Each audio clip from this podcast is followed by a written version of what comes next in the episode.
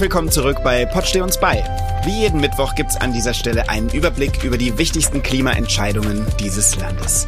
Wir gucken der Regierung auf die Finger und wir machen Klimapolitik für euch verständlich. Wir, das ist wie immer eine Gruppe von Journalistinnen, Aktivistinnen, Wissenschaftlerinnen und Politikberaterinnen. Und heute sind mit dabei. Hi, ich bin Linus und ich bin Klimaaktivist bei Fridays for Future. Hallo, ich bin Sarah Schurmann und ich bin Journalistin und Buchautorin. Ich bin David Wortmann, Unternehmer und Politikberater. Und ich selbst bin Tobi Krell, Moderator und Journalist, unter anderem bekannt als Checker Tobi. Wir haben diese Woche drei Themen, die wir besprechen wollen. Erstens, was steht drin im dritten Teil des Berichts des Weltklimarates? Dann wollen wir gucken, ob die Ampel einen Dauerkonflikt zum Windkraftausbau befriedet hat. Darüber werden wir gleich sprechen. Und auch ganz klar, ist die rote Linie für einen Importstopp russischer Energien denn jetzt überschritten? Also es ist eine Menge los und ich würde sagen, wir fangen direkt mal an. Am Montag hat der Weltklimarat, wird auch IPCC genannt, das dritte Kapitel seines neuen Berichts herausgegeben. Der IPCC-Bericht war hier vor ein paar Wochen schon mal Thema im Februar. Da kam nämlich der zweite Teil raus. Das, äh, dieser Sachstandsbericht des Weltklimarats kommt immer in so verschiedenen Etappen und Kapiteln raus. Und es ging damals um die Folgen des Klimawandels und um Möglichkeiten zur Anpassung. Und jetzt ist dieser dritte Teil da. Und diesmal geht es um die Frage, wie genau kommen wir eigentlich aus diesem ganzen Schlamassel wieder raus. Und Sarah, du hast dich ähm, genauer damit beschäftigt. Wenn du magst, hol uns doch bitte mal ab. Was ist der IPCC nochmal und was genau wurde da jetzt veröffentlicht? Ja, ich habe da tatsächlich jetzt einen kleinen Grundlagenüberblick vorbereitet und vielleicht fangen wir einfach nochmal vorne an beim IPCC. Also das ist das Intergovernmental Panel on Climate Change, der sogenannte Weltklimarat, in dem hunderte Forscherinnen ehrenamtlich alle paar Jahre die wichtigsten Erkenntnisse der Klimawissenschaften zusammenfassen. Und was relativ wichtig auch ist, ist, dass praktisch diese nochmal mit den Regierungen abgestimmt werden in einer Zusammenfassung für Policymaker und ähm, das liegt daran, dass man praktisch sagt, man will, dass sich alle Regierungen darauf einigen, dass es eine gemeinsame Grundlage gibt, eine wissenschaftliche Grundlage für Politikentscheidungen. Und jetzt ist praktisch der dritte Teil des sechsten Sachstandsberichtes erschienen. Zuletzt kam der 2014-15 raus. Und ähm, genau wie du schon gesagt hast, jetzt gucken wir halt, okay, was können wir eigentlich noch machen, nachdem die ersten beiden Teile eigentlich gesagt haben, okay, so schlecht sieht's aus und so schlecht wird's aussehen, ähm, ja, wenn sich die Erde weiter erhitzt. Und jetzt ist aber die große Frage, was kann man tun? Und genau darauf wollen wir heute gucken. Was sind denn so die Kernaussagen dieses dritten Teils jetzt. Bevor wir jetzt zu den Kernaussagen kommen, würde ich noch mal einmal so, so einen Grundlagenblock einschieben im Sinne von, okay, es gibt ja auch immer große Verwirrung darüber, können wir jetzt 1,5 Grad noch einhalten oder nicht und was bedeutet das eigentlich und warum äh, protestieren eigentlich auch diese ganzen Fridays for Future und Scientists for Future überhaupt dafür, 1,5 Grad einzuhalten? Und ähm, vielleicht das erste Mal festzuhalten, also 1,5 Grad sind nichts Gutes. So, 1,5 Grad sind bereits ein Kompromiss. Das ist das, was man eigentlich so im zweiten Teil des ähm, Sachstandsberichtes ganz gut rausgesehen hat, welche massiven Auswirkungen auch schon 1,5 Grad haben werden. Da wird der Sonderbericht, der 2018 erschienen ist, auch immer so ein bisschen missverstanden von wegen, ah ja, 2 Grad sind jetzt nicht so gut, aber 1,5 Grad sind schon noch okay und naja, irgendwo dazwischen sind wir safe. Und das ist einfach nicht der Fall, sondern 1,5 Grad werden schon extreme Auswirkungen haben überall auf der Welt und ähm, genau deswegen müssen wir versuchen, alles zu tun, um da irgendwie in der Nähe zu bleiben. Wenn wir irgendwie 1,5 Grad einhalten wollen, müssen wir bis 2030, also in den nächsten acht Jahren, die äh, globalen Emissionen mehr oder weniger halbieren. Also ich glaube, wir haben gesellschaftlich gar keine Vorstellung davon, was wir alles tun müssen und welche massiven Veränderungen es braucht, schon in den nächsten acht Jahren, um das eventuell hinzukriegen. Magst du mal ganz kurz, wenn wir, wenn wir gerade schon so einmal äh, so die Grundlagen angucken, Einmal noch ganz kurz damit aufräumen. Wir reden von 1,5 Grad. Da geht es um die Erhöhung der, der Temperatur auf der Erde im Vergleich zum vorindustriellen Zeitalter. Jetzt redest du aber auch noch von Emissionen und bis 2050, bis 2020. Kannst du einmal versuchen, den Link herzustellen, wie die Emissionen und diese Erderwärmung zusammenhängen und was das wirklich konkret bedeutet? Weil es sind so viele verschiedene Faktoren irgendwie. Ja. ja, das ist eigentlich eine ganz gute Frage. Wir ähm, haben die Situation, dass wir halt irgendwie das Weltklima immer mehr anheizen. Ne? Und äh, wenn wir das stoppen wollen, müssen wir halt tatsächlich aufhören, Treibhausgase auszustoßen.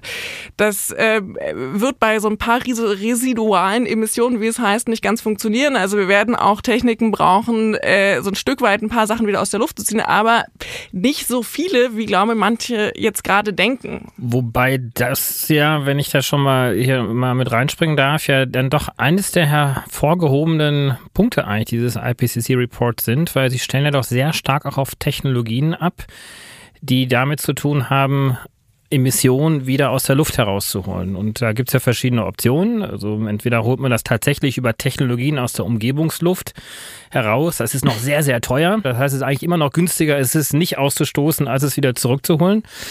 Wir haben natürlich auch eine wunderbare Technologie, die heißt Biomasse. Das heißt Bäume, die wachsen und äh, über 20, 30, 40, 50 Jahre hinweg dann CO2 auch wieder in den Zyklus zurückholen. Allerdings mit der riesengroßen Gefahr, wenn diese Bäume abbrennen, auch aufgrund des Klimawandels natürlich ja. direkt wieder CO2-Emissionen auch wieder dann ähm, loslassen.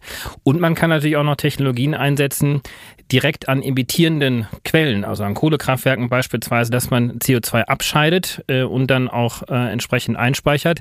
Wobei letztere Technologie wirklich ein absoluter äh, Kompromiss ist und eigentlich auch gar nicht akzeptabel ist, weil wir sollten eigentlich äh, überhaupt ähm, erstmal äh, vermeiden, CO2-Emissionen zu tätigen. Mhm. Das ist auch noch eine sehr teure und auch sehr umstrittene Technologie. Aber darauf stellt dieser IPCC-Report unter anderem ab, weil, und das finde ich das Alarmierende doch ein Stück weit, äh, weil dann gesagt worden ist, ja, theoretisch können wir es alles noch schaffen mit dem ähm, Klimawandel, ähm, aber wir müssen sehr, sehr, sehr wahrscheinlich temporär akzeptieren, dass wir diese 1,5 Grad Grenze nämlich reißen werden, hm. aber dann mit solchen Technologien uns wieder um 2100 herum wieder quasi wieder zurückholen.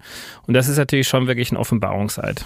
Ja, also ich glaube, es ist ja schon absurd. Also ihr sagt es ja, dass jetzt schon davon geredet wird, wir müssen die Emissionen wieder aus der Atmosphäre ziehen, weil immer klarer wird von den physikalischen Realitäten, dass wir weil wir jetzt so lange gewartet haben, weil wir so lange nichts gemacht haben, eben schon so viele Emissionen ausstoßen werden, dass wir wieder was zurückholen müssen.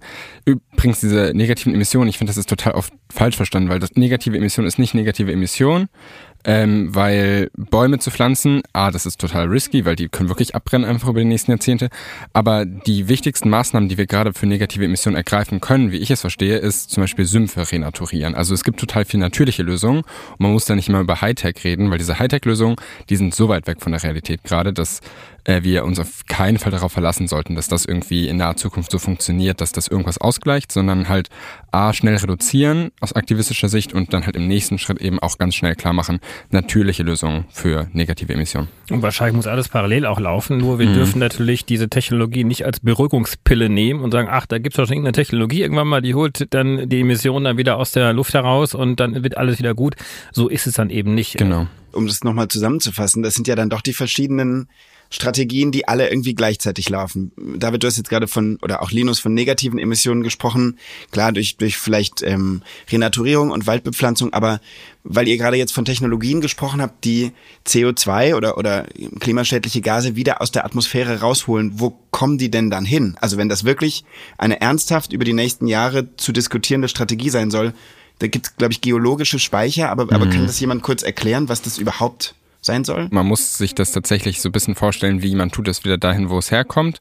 Und das ist natürlich mit super vielen Dingen verbunden. Also man muss es schaffen, äh, theoretisch, wenn man diese Technologielösung umsetzen will, halt große Volumen an irgendwie Kohlenstoff in die Erde zu binden. Und da gibt es dann immer so Werbevideos von diesen äh, Unternehmen, die daran gerade forschen, wo dann so Kügelchen massenweise in so riesige Schluchten oder sowas getan werden und verbuddelt werden. Aber das sind auch Sachen, wo wir auch wieder ökologisch nicht wissen, langfristig, was bedeutet das, wie sicher ist es, dass sie nicht wieder austreten und so welche Sachen. Also ist total unsicher. Und in meiner Erfahrung ist vielleicht auch ganz wichtig, mit Blick auf die Öffentlichkeit, dass diese Technologielösung, es ist ähnlich schon, wir haben ja auch schon über Wasserstoff geredet, wo jetzt gerade noch überhaupt nicht klar ist, inwieweit das breitflächig gut genutzt werden kann, dauerhaft, dass diese Lösung aber so ein bisschen oft als Verwirrungstaktik gerade von so Marktliberalen benutzt werden, die dann sagen, okay, aber dann lasst uns doch nochmal zweimal schauen, ob wir das hier wirklich machen müssen, ob wir wirklich so stringent regulieren müssen, weil wir könnten doch auch diese Technologielösung ausprobieren. Also man muss sich auch bewusst sein, dass das nicht mehr ehrlich ist. Genau, also wenn man es so ein bisschen abschichtet, ähm, müssen wir natürlich insgesamt erstmal unseren Energiehunger runterholen. Das ist das Stichwort Energieeffizienz. Aber, und das fand ich auch total super in diesem IPCC-Report, dass auch wirklich sehr ausführlich darauf eingegangen worden ist, dass wir auch unsere Lebensweisen auch ändern müssen. Also jetzt nicht einfach nur pauschal Konsumverhalten, sondern dass tatsächlich auch unsere Infrastruktur sich ändern muss, dass sich unsere Städte verändern müssen. Also es wurde thematisiert, dass äh, durch äh, die, das nähere Zusammenrücken zwischen äh, Wohnen und Arbeiten beispielsweise natürlich auch weniger Transportwege auch dann notwendig sind, dass unsere Städte auch umgebaut werden müssen. Also das fand ich total super, dass diese Punkte auch adressiert worden sind. Gleichwohl wissen wir, dass das natürlich auch alles seine Zeit braucht, um das alles mal umzustellen. Da können wir sicherlich auch nochmal separat drüber sprechen, was das denn eigentlich alles bedeutet. Wenn wir jetzt wirklich den Energiebedarf erstmal runterholen, das ist das eine. Und dann müssen natürlich, wie Sarah schon sagte, dann alles auf 100 Prozent erneuerbare Energien umstellen.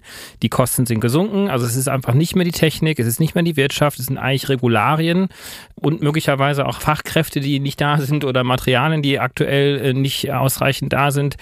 Ähm, daran kann aber gearbeitet werden. So, und dann schlussendlich, natürlich muss man da schon auch dann ehrlicherweise drüber sprechen, äh, müssen wir gucken, je nachdem, wie schnell wir diese Umstellung auch schaffen, wo müssen wir tatsächlich nochmal CO2 aus der Atmosphäre auch rausholen. Also ich glaube nicht, dass es jetzt nur rein eine marktliberale Taktik ist von irgendwelchen äh, Akteuren, ähm, sondern wir müssen auch diese Technologien ernst nehmen und äh, zumindest das Restliche, was wir da noch brauchen, uns dann auch darauf verlassen müssen. Sarah, der IPCC-Bericht, David hat es jetzt angedeutet, sagt ja noch ganz, ganz viel andere Sachen. Total. Ich habe mal die wichtigsten Stichpunkte so rausgesucht. Also was ich gerade schon gesagt habe, die Kosten für die erneuerbaren Energien sind in den vergangenen Jahren extrem gefallen und der Ausbau hat sich gesteigert aber wir müssen ihn weiter extrem steigern, wie David gerade schon gesagt hat, damit wir diese Ziele erreichen. Und dafür, das stellt auch der Bericht fest, gibt es eine Finanzierungslücke. Das heißt, wir brauchen noch mehr Investitionen in diese richtigen, guten, klimaneutralen Technologien, in diese Umstellung und auch in diese grundlegenden Transformationen, die wir brauchen. Und ähm, da sehen wir im Moment noch die Situation, dass noch immer fossile Brennstoffe subventioniert werden werden und das muss sofort aufhören. Also wenn wir die Erderhitzung gerade schon nicht aktiv abmildern, dann sollten wir zumindest sie nicht noch mit Staatsgeldern anheizen. Und ähm, im Moment sehen wir aber, dass immer noch das Gegenteil passiert. Also es werden nicht nur alte Subventionen nicht abgeschafft, mhm. sondern jetzt gerade mit dieser Entlastung für den Benzinpreis wird schon wieder subventioniert, dass wir weiterhin mehr Benzin verbrauchen, anstatt halt darauf auch zu gucken, dass wir mit dem Verbrauch runtergehen. Und dann vielleicht zum nächsten Punkt, ähm, was der IPCC auch sagt, ist praktisch, dass diese ganzen Projekte, die jetzt fürs Verbrennen von fossilen Energien gerade schon am Start sind und noch in der Planung sind, dass die schon zu viel sind. Ja, also ich meine, hier in Berlin wird die A100 munter weitergebaut. Es gibt Autobahnprojekte. Es gibt ja auf jeden Fall noch viele fossile Projekte, gerade im Verkehrsbereich, finde ich. Und das ist halt so interessant und aber auch so absurd und auch so traurig, dass wir gerade Maßnahmen beschließen und viele sich nicht darüber bewusst sind, die Sachen, die wir jetzt machen, die definieren halt auch unsere Klimapfade und auch wie viel wir reduzieren können über die nächsten Jahre. Oder wenn man halt eine Autobahn dahin stellt, dann stößt die erstmal per se, dadurch, dass diese Infrastruktur da ist, ja über Jahrzehnte Emissionen aus und das kann nicht einfach so rückgängig gemacht werden. Und ich glaube, das ist, wo wir halt ansetzen müssen, wo wir auch merken, das sind auch die Sektoren, diese infrastrukturlastigen Sektoren, das sind die, die in Deutschland noch richtig schlecht laufen, um das mal so zu sagen. Aber wisst ihr was, ich habe diese Woche einen echten sehr spannendes Telefonat geführt. Und zwar mit Friederike Otto. Mhm. Die ist äh, eine der führenden Klimawissenschaftlerinnen äh, in London. Und ich habe es am Montag gemacht, also zeitgleich, als der IPCC-Report vorgestellt worden ist. Auch in London übrigens. Sie ist auch eine der Leitautorinnen, allerdings des zweiten Berichts, den wir im, äh, vor einigen Episoden ja schon mal hatten. Und äh, sie ist die Begründerin eines neuen Forschungszweiges innerhalb der Klimawissenschaften, nämlich der sogenannten Attributionsforschung. Das heißt, ja Sie ist diejenige, die darüber forscht, welche Extremwetterereignisse denn eigentlich dem Klimawandel auch zuzuordnen sind. Und warum ist das so spannend? Weil wir auf Grundlage dieser Forschung eigentlich zum ersten Mal auch richtig gut nachvollziehen können, dass bestimmte Wetterereignisse kausal auf ein bestimmtes Verhalten zurückzuführen sind. Ja, und da kann man natürlich, und jetzt wird es richtig spannend, natürlich dann auch sagen, okay, diese Politik hat dazu geführt, dass schlussendlich der Klimawandel hier weiter befeuert worden ist und dann auch dieses lokale Wetterereignis mit ähm, begründet hat und demzufolge dann auch die großen Milliarden äh, Kosten erzeugt hat, wie zum Beispiel im Ahrtal, ja, oder irgendwelche Hungersnöte, die jetzt mhm. in Madagaskar auch passiert sind. Das kann man natürlich auch gerichtlich auch sehr, sehr gut nutzen. Ne? Also man kann diese Evidenzkette auch sehr gut nutzen, um schlussendlich dann auch bestimmte Akteure dann auch habhaft zu machen. Warum erzähle ich das? Weil wenn du nämlich sagst, hier gibt es nämlich äh, eine Entscheidung gerade vom Seiten des Bundes, ja, der Berliner Senat, zumindest die grüne ähm, äh, Verkehrssenatorin, die möchte ja eigentlich nicht diese Autobahn, dass sie gebaut wird, aber der Bund kann das machen, weil das eine Bundesautobahn ist. Aber da könnte man natürlich irgendwann mal sagen, gut, äh, hier gibt es eine gewisse Evidenz, dass der Bau dieser Autobahn, diese politischen Entscheidungen auch mit dazu geführt hat, dass der Klimawandel jetzt hier weiter angefacht worden ist. Ja, ich bin tatsächlich auch ein totaler Fan von Friederike Otte, wenn wir den kurzen Exkurs machen können, weil ähm, als ich selber äh, die Bundesregierung verklagt habe, waren nämlich waren auch ihre Studien Grundlage dafür, was man sagen konnte was tatsächlich Schuld der Bundesregierung ist und was eben auch nicht. Und ich glaube, das ist total wichtig und auch praktisch, wie konkret wir sehen können, was getan werden muss. Weil ich finde, das dürfen wir auch nicht aus den Augen verlieren. Wenn wir jetzt praktisch die Art und Weise, wie wir Straßen bauen, ändern und praktisch nur noch Straßen bauen, die tatsächlich zwingend notwendig sind, würde das auch grundlegenden Wandel erzeugen. Also ist es sehr klar eigentlich, wenn man sich das anschaut, wissenschaftlich, was möglich ist. Und das wird ja auch so ein bisschen artikuliert, dadurch, dass wir sehen, was gerade nicht passiert, können wir uns auch vorstellen, was passieren könnte. Und ich glaube, darauf sollten wir vielleicht auch ein Auge ja, richten. Absolut. Das wollte ich jetzt auch nochmal äh, hervorheben, dass das auch das Besondere dieses Reports ist, dass praktisch da im IPCC-Bericht jetzt einmal so ganz konkret aufgelistet wird, was kann man denn tun.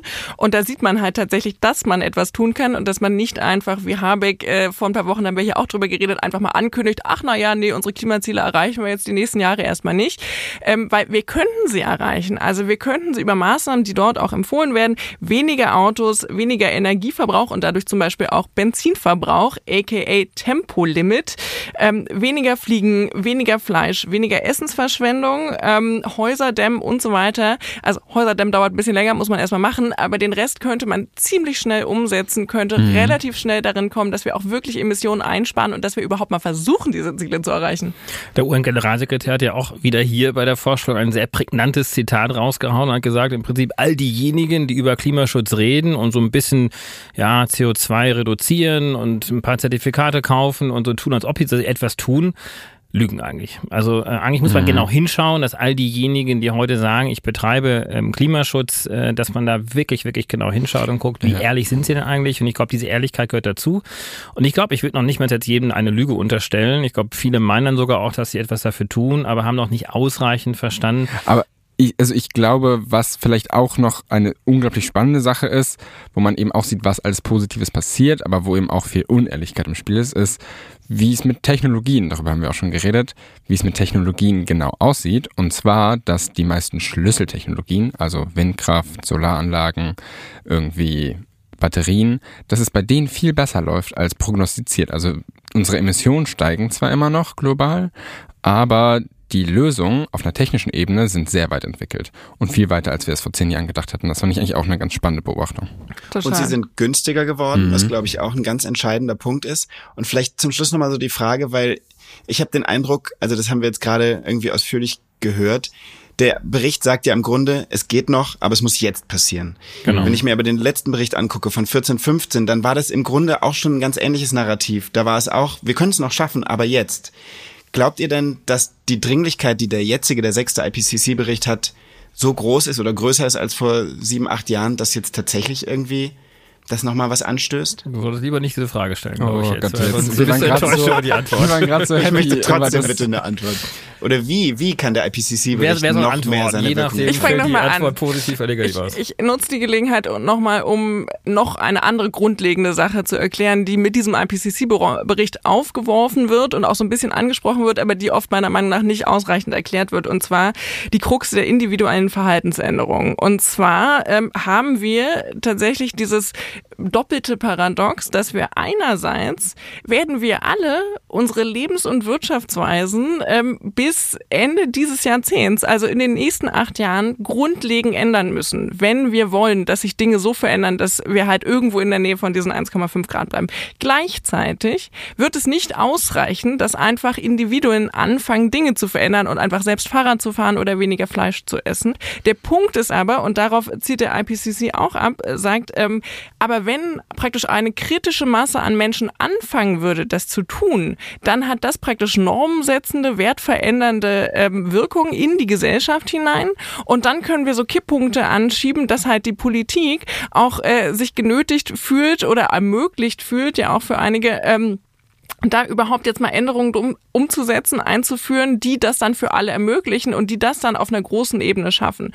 Und äh, das merkt man, glaube ich, dass der mhm. Unterschied zwischen den Berichten, dass sie sich langsam auch an die allgemeine Bevölkerung wenden, weil sie merken so, okay, bei der Politik kommen wir jetzt offensichtlich nicht durch und sagen, Leute, auch ihr müsst was tun, wenn ihr es verstanden habt und äh, ja, wir können was tun. Ja, was ich aber trotzdem vielleicht ganz kurz noch ergänzend dazu krass finde und was wir alle eigentlich auch verändern können und sollten, ist, wie wenig Aufmerksamkeit dieser Report bekommen hat dafür, was in ihm steht. Weil das ist ja im Grunde genommen. Er hat es nicht also, in die Tagesschau geschafft. Er hat es nicht in die Tagesschau geschafft, aber es ist eine Verdammung der gesamtlich, äh, also der gesamten Regierung auf der Welt über die letzten 20, 30, 40 Jahre. Ähm, und dieser Kontrast ist natürlich total krass, weil im Grunde genommen müssen es dann halt wir sein, die, wir können auch gerne weniger Fleisch essen, weniger Auto fahren, aber dann müssen es eben auch wir sein, die Dinge wie diesen Report in die Nachrichten bringen. Also wenn wir JournalistInnen sind oder wenn wir AktivistInnen sind, dass wir das nehmen und damit zu PolitikerInnen hingehen und halt eben versuchen, diese Sachen, die da drin stehen, umzusetzen, unter Druck zu machen. Weil anders als es vielleicht 2018 bei dem Report war, hatte ich das Gefühl, es ist viel weniger Aufmerksamkeit dadurch entstanden, als es sonst vielleicht der Fall gewesen wäre. Und ich glaube, da müssen wir halt persönlich dann auch ansetzen. Das gilt natürlich auch für alle, die jetzt gerade zuhören. Nehmt den genau. Bericht und tragt ihn in die Welt.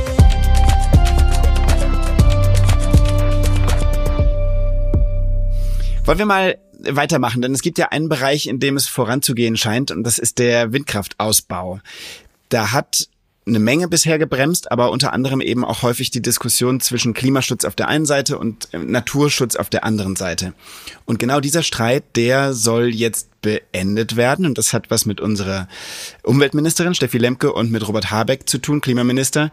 David, magst du mal erklären, ähm, warum es diese Einigung braucht und was die beiden da jetzt gerade ausgemacht haben miteinander? Also die Energiewende in Deutschland ist ja auch schon ein bisschen länger unterwegs. Also wir hatten ja schon mal eine rot-grüne Regierung gehabt. Ich durfte damals ja auch im Deutschen Bundestag ähm, mitarbeiten äh, ähm, an entsprechenden Gesetzen, an, an dem EG und, und viele anderen äh, Themen. Und ähm, damals waren die erneuerbaren Energien wirklich noch sehr, sehr jung und sehr wenig und hatten eigentlich sehr wenig Impact auch gehabt auf die Landschaft, wenn man an die Windkraftanlagen denkt, aber auch wenn man an große Solaranlagen auch denkt. Das heißt, dieser Konflikt war eigentlich nie da und äh, es war eigentlich immer klar gewesen, dass äh, die Energiewende kommen muss. Und es war eigentlich immer klar gewesen, dass das eigentlich auch für den Naturschutz wichtig ist, weil Klimaschutz heißt eigentlich Naturschutz und ähm, um schlussendlich Klimaschutz betreiben zu können, brauchen wir die Energiewende. Ergo der Naturschutz braucht die Energiewende, Windkraftanlagen und Solarkraftanlagen. Und da hat sich dann über die Zeit hinweg, über die letzten 20 Jahre hinweg, dann doch ähm, lokal vor allen Dingen auch an einigen Stellen ähm, dann sehr viel Widerstand dann auch teilweise gezeugt, nicht überall gezeigt, also nicht überall. Ähm, und ähm, die, ähm, das hat sich dann so ein bisschen, so ein bisschen aufgebauscht dann zu einem ja, großen Konflikt zwischen Naturschutz und Klimaschutz. Und das hat dazu geführt, dass es dann auch auf Bundesebene dann über die letzten Jahre hinweg verschiedene Gesetzgebungen gegeben hat, ähm, um dann auch den Ausbau der Windenergieanlagen oder auch von großen Solarfeldanlagen äh, dann einzuschränken. Unter anderem, um vermeintlich auch dann dem Naturschutz zu helfen. Und natürlich gibt es auch reale äh, Risiken, die auch da sind, die jetzt äh, geklärt werden sollen. So, jetzt haben sich am Montag die Umweltministerin, die ja für Naturschutz zuständig ist, Steffi Lemke, und der Wirtschaftsminister und Klimaschutzminister ähm, Habeck, der für die Energiewende zuständig ist, hingestellt und äh, einen Vorschlag gemacht, wie jetzt quasi ähm, dieser Kompromiss äh, auszuschauen hat. Und äh, eines der großen Themen war eigentlich immer Windkraftanlagen und wie stark Windkraftanlagen gerade auch bedrohte Vogelarten ähm, hier ähm, einschränken könnten. Und ähm, dort wurde jetzt schlussendlich vereinbart, in einem Eckpunktepapier, das Ganze muss jetzt noch in ein Gesetz hineinfließen, dass es äh, jetzt äh, bundeseinheitliche Regelungen geben soll, weil bislang war das auch durchaus unterschiedlich auf äh, Landesebene dann gehandhabt Ähm, es gibt eine sogenannte engere Tabuzone, also dann doch noch Abstandsregelungen, also von, von, von Brutstätten, von gerade gefährdeten Vogelarten, dass dort äh, je nach Gefährdungsgrad und Brutverhalten der jeweiligen Art dann man zwischen 500 und 1500 Meter keine Windkraftanlagen bauen darf. Dann gibt es eine weitere, zweitere Zone, in der es dann ausreicht, ähm, wenn man nachweisen kann, dass die gesamte Population, also nicht eine einzelne äh, ein einzelnes Vogelpärchen ähm, jetzt gefährdet ist, sondern eine gesamte Population nicht gefährdet ist, dann darf gebaut werden. Und außerhalb dieser Schutzzonen dürfen Anlagen insgesamt aufgestellt werden, auch in sogenannten Landschaftsschutzgebieten, was jetzt auch in der Vergangenheit auch nicht immer überall so, äh, so möglich war. Damit wird aber auch nochmal eine andere Regelung umgesetzt, die im Koalitionsvertrag ja auch verabredet worden ist, nämlich mindestens zwei Prozent der Landesfläche in Deutschland zu nutzen für den Ausbau von Windkraftanlagen. Also das sind erstmal so ein bisschen die Facts, die da sind. Und natürlich gab es danach auch einige Reaktionen, die können wir vielleicht auch erst mal ein bisschen diskutieren. Ähm, die Naturschützer haben es natürlich nicht äh, als ausreichend empfunden. Äh, die energiewirtschaftliche Seite äh, fand das alles noch viel zu eng und viel zu streng. Aber das ist die Ausgangslage. Also ich finde es tatsächlich sehr interessant, weil da einige der Naturschutzverbände, die wir kennen, ja erstaunlich klar waren. Also denen geht es ja vor allem um Vögel, wenn ich das richtig verstehe, ähm, und um Vogelschutz hier vor Ort. Und der NABU hat zum Beispiel gesagt, die heute vorgelegten Eckpunkte schwächen an vielen Stellen den Naturschutz. Für eine naturverträgliche Energiewende muss hier dringend nachgearbeitet werden das ist sehr viel klarer, als ich es eigentlich erwartet hätte, weil die machen auch eben eigentlich Klimasachen, die beschäftigen sich sehr viel damit und haben eigentlich immer versucht, das relativ ausgewogen darzustellen. Und das ist ja aber ein relativ direkter Angriff auf eben diesen Vorstoß und sie sagen, ist eigentlich nicht gut. Ähm, ich persönlich habe das Gefühl, wir müssen ja auch so ein bisschen langfristiger denken als nur, wie viele Vögel werden vielleicht von einem Windkraft getroffen dieses Jahr, sondern wie schaffen wir es, ein Ökosystem zu halten, in dem Vögel gut leben können in Deutschland. Und ähm, da habe ich schon das Gefühl, dass manchmal diese gerade Vogelschutzverbände ähm, so eine krasse Tendenz dazu haben, die Vögel vor Ort kurzfristig sehr krass schützen zu wollen, aber nicht so auf einer Makroebene das wirklich so genau zu betrachten. Aber ich weiß nicht, wie da euer Eindruck ist von der Kritik, die da geäußert wird. Also wirklich, das ist jetzt ja auch kein, kein Quatschstreit, ne? Als ich mich noch nicht so mit den Themen auskannte, dachte ich, ah ja, okay, da bekriegen jetzt die einen Ökos die anderen Ökos. Es sind beide Sachen wichtig. Es ist total wichtig und legitim, dass darüber geredet wird. Und es geht hier auch nicht nur um Vögel. Also klar, wir mhm. reden hier um Vögel, aber es geht im Endeffekt um uns, ne? Es geht darum, Ökosysteme zu erhalten. Vögel sind Teil von Ökosystemen und wir Menschen leben in und von diesen diesen Ökosystemen.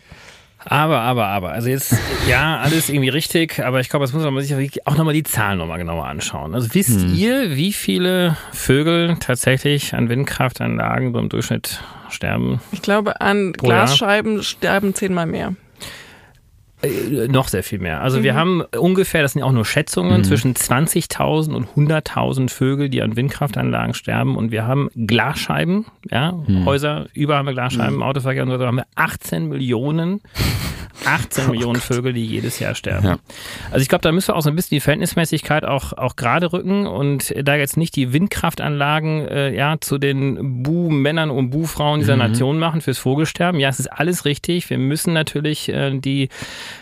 gerade auch natürlich äh, Arten, die ähm, äh, drohen auszusterben, natürlich hier auch schützen, aber es ist nicht die Windkraft alleine und wir haben tatsächlich, ich will diese Kausalkette auch nochmal aufmachen, also es bringt uns überhaupt nichts, keine Windkraftanlagen aufzustellen, äh, damit die Energiewende mhm. nicht zu haben, damit dann gleichzeitig weiter auf fossile Energie zu setzen, den Klimawandel zu befördern und damit das Artensterben umso größer. Also ja. ich glaube, hier muss man eine Verhältnismäßigkeit auch bewahren und ich glaube auch, dass die Reaktionen auch durchaus auch gemischt waren. Ja, der NABU hat das natürlich auch äh, schon auch kritisiert, vor allen Dingen auch mit dem Hinweis, der dann auch richtig ist, zu sagen, ähm, wir haben jetzt sehr stark jetzt hier über die Abstände von Horsten gesprochen, aber was ist denn mit den Abständen von Menschensiedlungen? Weil wir ja. haben ja immer noch ja. in äh, Bundesländern wie Nordrhein-Westfalen oder auch in Bayern haben wir diese ganz großen Abstände auch noch, die ja auch nach wie vor auch verhindern, dass Windkraft weiter ausgebaut wird. Beispielsweise jetzt auch Nordrhein-Westfalen, da die CDU und die FDP, FDP im Landtag mhm. das ja jetzt wieder abgelehnt, ähm, obwohl jetzt eigentlich äh, die Wahl bevorsteht. Und ähm, also diese Verhältnismäßigkeit muss da auch so ein bisschen gerade gerückt werden. Es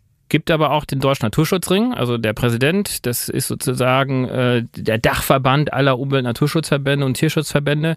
Kai Niebert hat das durchaus begrüßt hier auch als, äh, ja. als Kompromiss. Das wollte ich gerade sagen, weil du es ansprichst, die Abstandsregelung von, von Wohngebieten oder von Siedlungen, das ähm, ist immer dieses berühmte 10H. Vielleicht kann einer von euch nochmal ganz kurz erklären, was das bedeutet, weil die Windkraft hat, wenn man sich auf der einen Seite die Na Naturschutzbünde anguckt, auf der anderen Seite äh, Lobbys, die irgendwie gegen zu nahe Windkraftanlagen an Dörfern, Städten und so weiter sind, hat's ja echt nicht leicht. Was ist diese 10H-Regelung nochmal? Also im sogenannten Erneuerbaren Energiengesetz, ähm, danach dürfen ja Windanlagen gebaut werden, genauso gut Solaranlagen auch. Und da gibt es eine sogenannte Öffnungsklausel, die vor ein paar Jahren ähm, eingeführt worden ist. Eine Öffnungsklausel insofern, als dass die Bundesländer selber darüber entscheiden können, ähm, wie nah und wo diese Windkraft- oder auch Solarkraftanlagen gebaut werden dürfen. Und Bayern hat die sogenannte 10H-Regel eingeführt. Mhm. Das heißt, ähm, die sagen, dass zu einer menschlichen Siedlung ähm, die, äh, die Abstände von Windkraftanlagen ähm, nicht geringer sein dürfen als die zehnfache Höhe dieser Windkraftanlage. Was aber dann faktisch dazu führt, wenn so eine Windkraftanlage 200 Meter hoch ist, dass genau. sozusagen der Abstand äh, 2000 Meter sein muss, also zwei Kilometer sein muss. Mhm. Wir wissen, wie dicht besiedelt Deutschland ist. Und wenn so etwas wirklich umgesetzt wird, ich meine, in Brandenburg haben wir auch eine Regel, ja, ähm, wir haben in Nordrhein-Westfalen die angesprochene 1000 Meter Regel. Ähm, also da guckt man sich dann irgendwann mal an äh, auf, auf der Karte, wo kann denn überhaupt noch äh, ausgebaut mhm. werden und auch wenn man sich diese Naturschutzregeln ja auch nochmal anschaut, da gibt es ja auch nochmal entsprechende Abstandsregeln. Das heißt, wir kriegen diese Energiewende eigentlich überhaupt gar nicht hin. Das heißt, irgendjemand ja. muss, also wir müssen alle auch irgendwie Kompromisse eingehen. Und äh, ich glaube, genauso wie wir alle von der FDP verlangen, dass sie vom Tempolimit auch runtergehen, muss man, glaube ich, auch ein bisschen kompromissfähiger sein, was solche Abstandsregeln anbelangt. Wir haben ja, du hast es gerade gesagt, David, es gibt diesen im Koalitionsvertrag festgeschriebenen Plan, zwei Prozent der Fläche in Deutschland mit Windkraft auszustatten. Ich finde das sehr abstrakt. Und jetzt reden wir über Abstandsregelungen. Du hast von der von der ja, dichten Besiedlung von Deutschland ähm, berichtet. Ich weiß nicht, vielleicht kriegt jemand das von euch irgendwie nochmal übersetzt, weil zwei Prozent klingt sau wenig, ist aber natürlich im Verhältnis von Menschen auf der Fläche in Deutschland dann doch nicht so wenig. Dann gibt es Naturschutzregeln und Wünsche, dann gibt es Abstandsregeln aus der Politik. Ist das überhaupt machbar, beziehungsweise wie sieht denn Deutschland aus, wenn die 2%-Regel umgesetzt ist. Wie sieht sie denn aus, wenn wir sie nicht umsetzen? Sorry, aber. Nee, nee, ich meine ich mein wirklich, das ist ein ehrliches, das ist also keine gut, Kritik an der, an der Idee. Ich bin ja, voll Fan davon, genau. aber ich versuche wirklich nur ein Verständnis davon zu kriegen. Wie viel Prozent haben wir denn jetzt gerade? Also ich habe jetzt hier nochmal heimlich unterm Tisch gegoogelt, wie man das in der Schule macht. Und weil nämlich auch ich immer dachte, ist es schon viel. Also zwei Prozent, das klingt erstmal nicht so ambitioniert und also das ist auf jeden Fall notwendig, das will ich gar nicht relativieren. Aber ja. das ist in etwa so viel wie die Fläche an Flüssen und Seen in Deutschland. Also das sind 2,3 Prozent. Ist schon, ist schon eine Menge und man merkt, dafür braucht man halt eine ambitionierte, äh, wirklich ambitionierte Politik. Und wenn wir sagen würden, versucht mal zwischen allen Siedlungen und Flüssen und Seen 1000 Meter Abstand zu schaffen, ähm, merkt man auch, wie unmöglich das wäre. Also deswegen brauchen wir halt ein Ende dieser Regelung. Ja, aber ich weiß ja, also ich weiß nicht, also man muss auch mal echt mal einen Perspektivwechsel auch mal einnehmen. Ne? Mhm. Ich meine, fallen euch eigentlich noch die ganzen Strommasten auf, die ja. bei uns mhm. in Deutschland mhm. rumstehen? Fallen euch die ganzen Häuser auf, die bei uns rumstehen? Fallen euch die ganzen Straßen auf? Das sind ja alles bebaute, ja. überbaute Absolut äh, Flächen und äh, das hat sich ja alles weggeguckt. Ja? Mhm. Und, äh, und vieles von dem muss sicherlich auch zurückgebaut werden, muss anders strukturiert werden. Das heißt, wir sind wirklich in so, einem, ja, in so einer Transformation drin, die wir auch wirklich dramatisch äh, beschleunigen müssen. Aber dazu gehören dann eben auch Windkraftanlagen und auch Solarkraftanlagen. Also ich glaube, das ist jetzt darüber, sich Gedanken zu machen, weil du hast ja die entscheidende Rückfrage gerade gestellt, Sarah. Wie schaut das denn aus äh, später, wenn wir eben diese Transformation nicht hinbekommen? Mhm. Wir müssen weg von diesen sieben bis zehn Jahren Bauzeit für ein Windkraft. Also wir kriegen inzwischen sehr schneller hin, LNG-Terminals zu bauen oder Tesla-Fabriken. Aber eine Windkraftanlage muss genauso schnell eigentlich gebaut werden können.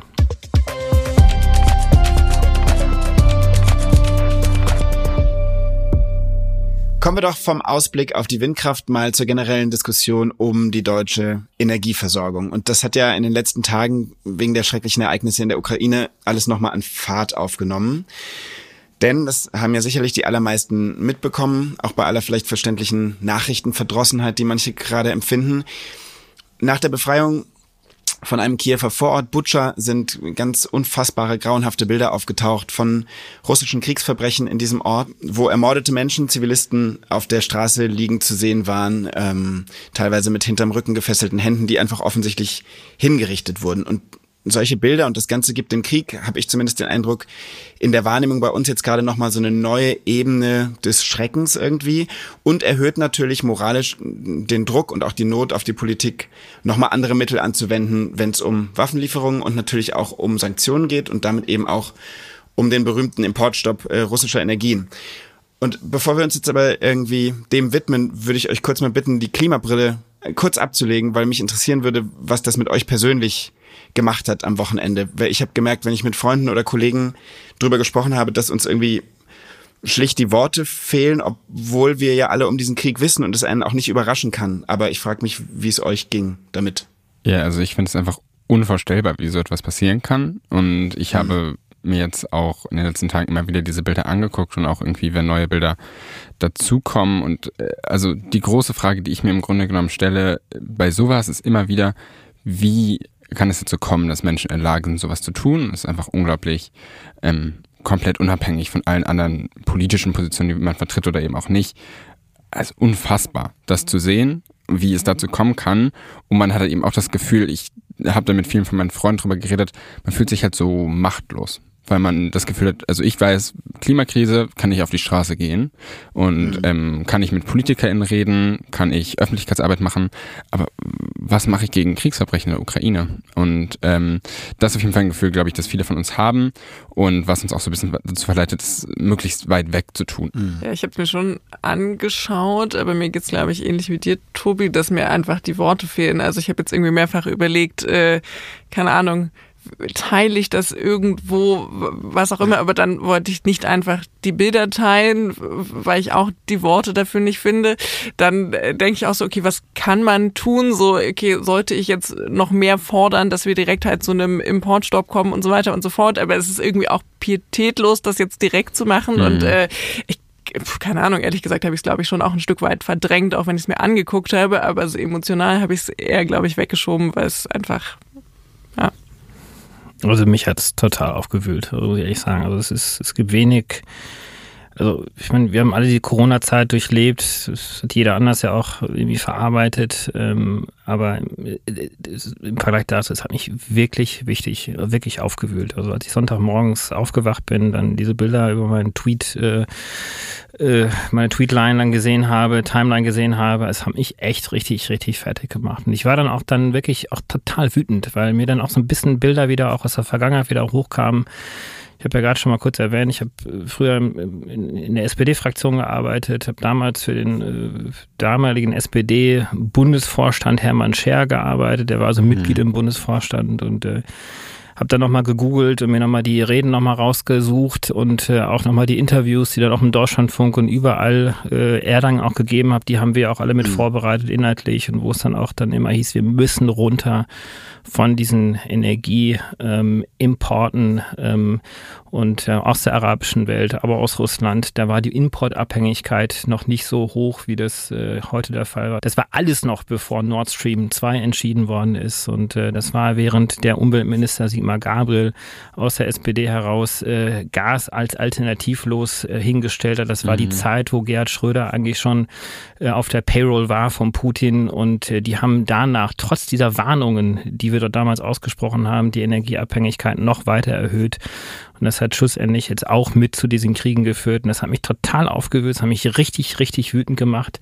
Mhm. Und, ähm, und heute, ja, also für, für, mich manifestiert sich das alles in dieser Person Gerhard Schröder, die sich irgendwo versteckt und äh, nicht ja. den Mut hat, äh, sich irgendwo in der Öffentlichkeit zu zeigen und äh, von dem wir alle, glaube ich, gerne, gerne wissen möchten, was machen denn diese Bilder mit ihm dann auch dort. Ja, also mich hat es wirklich, wirklich aufgewühlt. Linus, du hast dich ja aber auch noch mal ein bisschen mit den Reaktionen insgesamt auseinandergesetzt in Bezug auf den Importstopp. Magst du uns kurz äh, einführen? Ja, also es haben tatsächlich immer mehr politische Stimmen auch in den letzten Tagen den sowieso diskutierten Importstopp, dieses sogenannte Embargo, in den Kontext gebracht zu den Dingen, die in der Ukraine passiert sind, einfach weil das auch so ein bisschen als die maximale Maßnahme verstanden wird, die gerade sanktionstechnisch gemacht werden kann. Und der ukrainische Außenminister hat jetzt eben zum Beispiel die G7 direkt im Anschluss an dieses Massaker dazu aufgefordert, dass alle Öl, Gas und Kohleimporte aus Russland in Staaten der G7 gestoppt werden. Also dass praktisch gemeinsam jetzt das umgesetzt wird. Und die baltischen Staaten, also Litauen, Lettland, Estland, haben jetzt auch schon angefangen, praktisch das ganz ohne Koordinierung der EU zu machen. Die haben einfach angefangen und haben gesagt, wir beziehen auf jeden Fall schon mal kein Gas mehr. Und die große Frage ist, ist jetzt halt, wie Deutschland sich dazu verhält. Und da gibt es ganz verschiedene Stimmen. Annalena Baerbock hat zum Beispiel gesagt, ja, jetzt braucht es härtere Sanktionen. Jetzt geht es halt um eine Haltungsfrage. Das kommt auch teilweise von ihr. Aber sie hat dann explizit nicht über Energie geredet. Sie hat einfach gesagt, härtere Sanktionen, wir müssen uns etwas überlegen. Sie hat keinen Bezug zu irgendeinem Gasembargo gemacht in den Bundestagsfraktionen gibt es total viele Stimmen, die dagegen sind, die sagen, das würde auch große soziale Krisen auslösen. Also das könnte, und das ist tatsächlich auch das Risiko daran, das kann Massenarbeitslosigkeit in Deutschland auslösen, das kann unglaublich hohe Energiepreise auslösen und das sind halt die Fragen, die wir uns dazu stellen müssen. Ähm, und es gibt dann aber auch immer mehr Stimmen, wie jetzt zum Beispiel Christine Lambrecht, Verteidigungsministerin, die auch schon angedeutet hat, jetzt müssen wir eigentlich auch über das Embargo reden. Also es ist immer noch so ein bisschen Verwirrung und niemand weiß so richtig, was die Bundesregierung jetzt eigentlich machen will. Aber es steht auf jeden Fall im Raum und der Druck erhöht sich von anderen Staaten und eben auch von Personen aus der Gesellschaft, dass dieses Embargo kommt, um halt irgendwie reagieren zu können und auch Haltung zu zeigen. Also über die energiewirtschaftlichen Grundlagen haben wir ja schon vor ein paar Episoden ja nochmal mhm. drüber gesprochen. Also wie stark abhängig sind wir eigentlich bei den einzelnen Energieformen? Ähm, Kohle und Erdöl sind wir relativ schnell draußen, äh, Gas eben nicht. Aber es hat sich ja in den letzten Wochen ja auch ein regelrechter Ökonomenstreit entwickelt in Deutschland. Also es gibt äh, einen Teil der Ökonomen, die sagen, äh, dass der Negativeinfluss auf die deutsche Wirtschaft ähm, durch einen Sofortstopp möglicherweise nicht höher ist als der Negativeinfluss, mhm. äh, den wir hatten in dem ersten Corona-Pandemiejahr. Das haben wir alle durch, durchlebt. Das war für viele auch äh, sicherlich auch schrecklich gewesen. Aber die Frage, die man sich dann trotzdem hier stellen muss, ist uns das aufgrund dieser Bilder, die wir dort sehen, also diese moralische Frage, die wir auch zu beantworten haben, dann trotzdem nicht wert, auch eine solche ja, solchen wirtschaftlichen äh, Abschwung, der möglicherweise auch dann nur temporär ist, dann auch äh, dann entsprechend in Kauf zu nehmen. Ähm, andere, und das sind dann Vertreter vor allem dann auch dann der Gaswirtschaft oder der Chemiestandorte, das ist ja wirklich dieser neuralgische, ja, verletzliche Punkt, den wir eigentlich haben, mhm. äh, weil gerade natürlich auch äh, die Chemieproduktion und viele ähm, äh, Technologien äh, von, von Gas eigentlich abhängig sind, äh, dass die dann sagen, nein, das können wir auf keinen Fall machen, weil wenn wir jetzt hier temporär unsere, ähm, weiß ich nicht, Glashütten beispielsweise abschalten müssen, die sind so schnell wieder nicht reaktivierbar, dann daraus kann tatsächlich dann diese Massenarbeitslosigkeit dann auch entstehen. Ähm, das ist sicherlich eine schwere Fragestellung, äh, die dort ist. Äh, die Bundesregierung, Wirtschaftsminister Habeck, äh, hört äh, natürlich auf alle Seiten wägt es auch nach wie vor ab. Ähm, und das sieht man natürlich in den öffentlichen Statements, aber auch, äh, wenn ich jetzt meine Kontakte auch innerhalb des Wirtschaftsministeriums denen auch gut zuhöre, äh, überwiegt tatsächlich aktuell immer noch äh, in der Abwägung, dieses Risiko möglicherweise nicht einzugehen.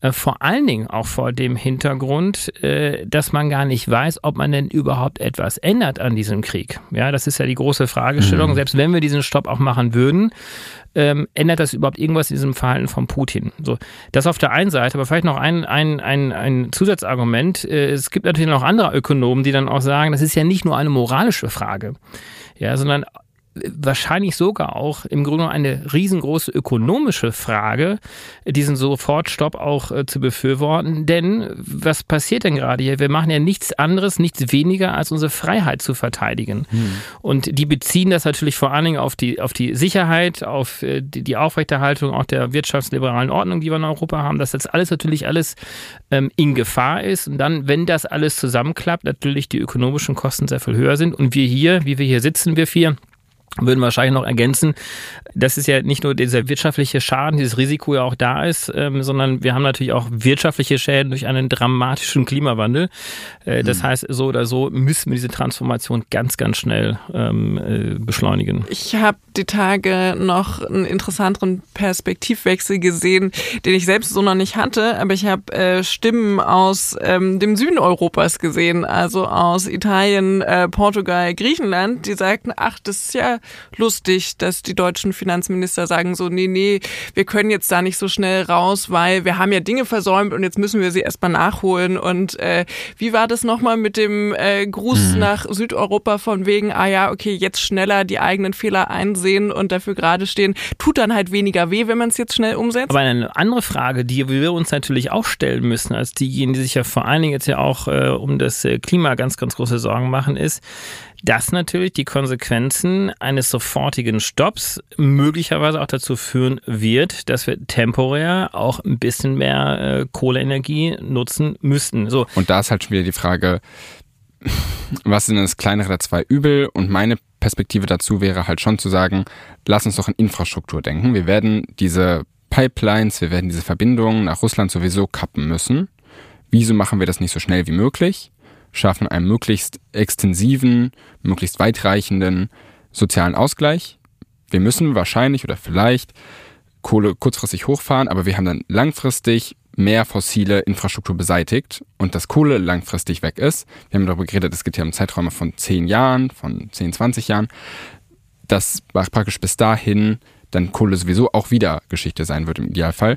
Äh, ist naja, schon eine Möglichkeit. Äh, genau, aber wir haben ja trotzdem noch einen existierenden Koalitionsvertrag, der sagt mhm. ja, 2030 muss Schluss sein mit der Kohle und ich glaube, die Frage ist auch noch nicht beantwortet, müssen wir das überhaupt tun? Äh, wir haben ja auch noch mhm. einen CO2-Handel, das heißt, selbst wenn wir temporär die Kohleverstromung ähm, jetzt aufrechterhalten. Also wir haben ja rund 9 Gigawatt an Kohlekraftwerken, die zum Ende des Jahres rausgehen aus dem Netz. Wenn man davon beispielsweise sagt, wir halten jetzt 4 oder 5 Gigawatt noch aufrecht, heißt das ja, dass wir temporär mehr ähm, dann nutzen. Aber diese Nutzung heißt natürlich auch der Kauf von zusätzlichen CO2-Zertifikaten. Das heißt, insgesamt wird dann mhm. auch durch äh, steigende CO2-Preise dann auch dann äh, dieser, dieser, diese Verstromung dann auch teurer werden. Aber lass uns wieder nicht verwechseln zwischen Strom und Gas, denn äh, Kohle produziert Strom und Gas produziert Heizung und äh, da müssen wir natürlich uns vor allem darum kümmern, dass es äh, dann auch, äh, dass, dass dieser Teil dann auch ersetzt wird. Ja. Und ich finde noch eine Sache wichtig, weil Sarah, du hast gerade von mhm. Ländern aus dem Süden gesprochen. Ich finde, wir dürfen auch nicht bei all dem, das gilt nämlich für die Klimapolitik insgesamt,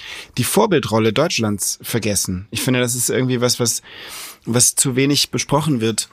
Wir sind eine der reichsten und mächtigsten Industrienationen der Welt. Wir sind eine stabile Demokratie.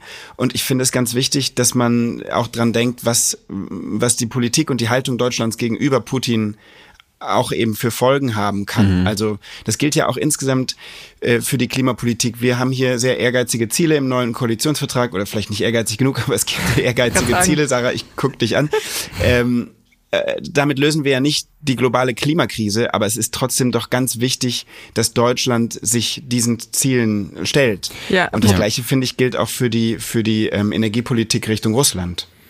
Also ich glaube, man muss trotzdem fairerweise festhalten, also egal mit wem man spricht, äh, ob es jetzt der Bundeskanzler ist, ähm, die Außenministerin ist, die Verteidigungsministerin, der Wirtschaftsminister, also ich glaube, also quer durch die Regierungsbank hindurch würde wahrscheinlich jeder sagen, dass er so schnell wie möglich dort auch raus möchte. Mhm, ich glaube, die klar. Einschätzungen, die unterscheiden sich. Wie schnell geht das denn und wie hoch ist der Preis, der zu bezahlen ist?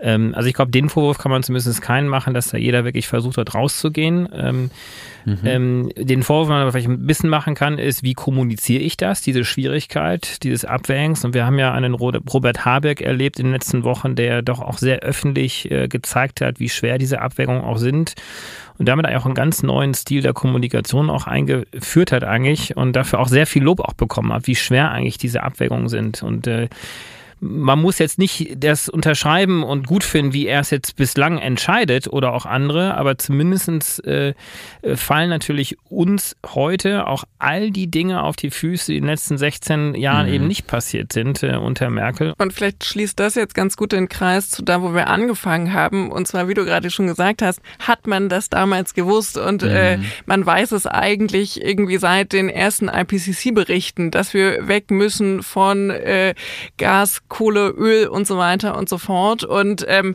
äh, man wusste damit schon, dass man es auch hätte anders machen können und man hat es nicht gemacht. Aufgrund von Lobby-Narrativen, aufgrund von Interessen und so weiter und so fort. Und wir sind heute an einem Punkt, wo die Situation sehr viel dramatischer ist, weil wir einfach schon sehr viel mehr kaputt gemacht haben, weil wir schon die Erde sehr viel mehr aufgeheizt haben und so weiter und so fort. Aber auch jetzt können wir Dinge noch entscheiden und ändern und sie wirken genau. irgendwie so groß und mhm. in Stein gemeißelt ja. und man kann doch das nicht und man kann doch das nicht und bloß kein Tempolimit, oh nein, das kriegen wir niemals hin. Natürlich, also wenn wir wirklich ja. unsere mhm. Lebensgrundlagen erhalten wollen, dann ist so viel möglich und wir können so viel ändern und das auch ziemlich schnell. Äh, so, und ich meine, dann ist ja dann auch, äh, Luisa hat jetzt, die sitzt ja heute jetzt nicht mit dabei, aber hat dann jetzt auch, ich glaube gestern oder heute nochmal so einen Tweet abgesetzt, auch auf Reaktion zum IPCC-Report, mhm. Äh, wir müssen wirklich dieses System ändern, wir müssen eine Systemtransformation hinein. Und das ist ja auch logisch und klar und das sagen wir auch alle.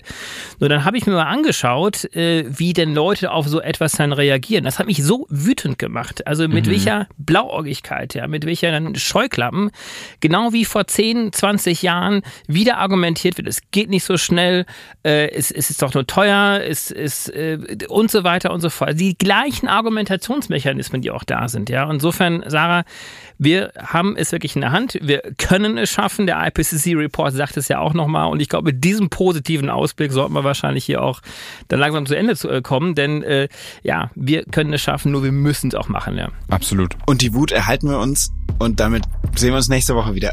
Das war von uns bei. Wir bleiben dran und hören uns in unterschiedlicher Runde jede Woche hier. Falls euch das Ganze gefallen hat, neue Episoden gibt es immer Mittwochmorgens. Schaltet also super gerne ein und abonniert uns auf Spotify, Apple, Amazon, Google und überall sonst, wo ihr eure Podcasts hört. Bis nächste Woche. Vielen Dank und tschüssi. Tschüss. Schöne. Woche. Tschüss. Wenn ihr zu den Themen und Zahlen, die ihr heute hier gehört habt, noch etwas nachlesen wollt oder ein bisschen vertiefen wollt, dann guckt bitte in die Show Notes. Da stellen wir jede Woche für euch Artikel, Studien und weitere Quellen rein. Fragen, Anregungen, Lob und Kritik bitte an podstehunsbei at studio-bummens.de. Pod uns bei ist eine Produktion von Studio Bummens und K2H. Produktion und Redaktion Kate Kubel. Nick Heubeck und Dimitrios Georgoulis. Executive Producer bei Studio Bummens, Tobias Baukage und bei K2H Moritz Hohenfeld. Musik Simon Fronzek. Ton und Schnitt Fabian Seidel. Danke für die Inspiration an Lars Jessen und an John John, Tommy und Dan.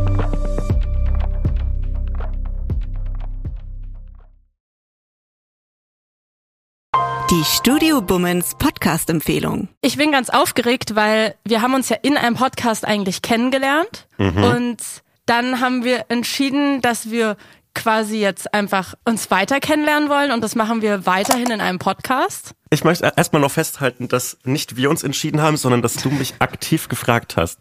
Und das ist so, ein guter, guter Moment für mich, weil wenn alles schief geht, kann ich dir Vorwürfe machen, Salwa. Dass ich schuld bin, weil ich dich mhm. gefragt habe. Das ja. wäre so ein, Kla das ist wirklich klassischer Männermove. Am Ende bin ich schuld. Du, du hattest gar keine Chance gegen mich, richtig? Das ist das Wichtigste daran, dass man am Anfang Schuldzuweisungen äh, schon mal äh, schon mal klärt, zuordnet. schon mal die Fronten ja. klärt. Ja, finde ich gut.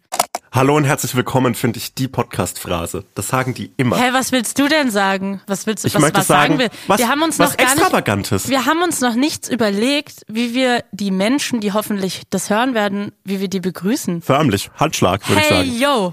Wenn wir in einem Raum aufzeichnen, können wir uns ja auch immer so abklatschen.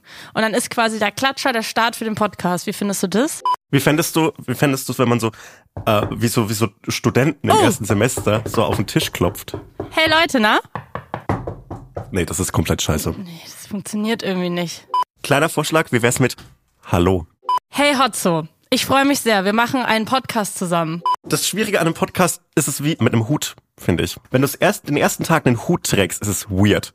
Wenn du immer einen Hut trägst, ist es absolut okay zum Beispiel so Ray Garvey, der hat immer einen Hut auf und da wundert man sich auch nicht. Aber der erste Tag, an dem Ray Garvey einen Hut auf hatte, war weird. Ich bin dafür, dass wir in Zukunft mit Klopfen begrüßen und ab dem Moment, wo wir einen Podcast haben, auch einen Hut tragen.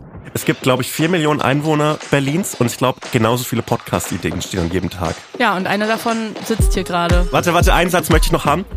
Salva, und deshalb machen wir zusammen einen Podcast. Hotzo, ich freue mich drauf. Das wird gut. Von Studio Bummens, Hotz und Tumsi. Immer samstags. Überall, wo es Podcasts gibt.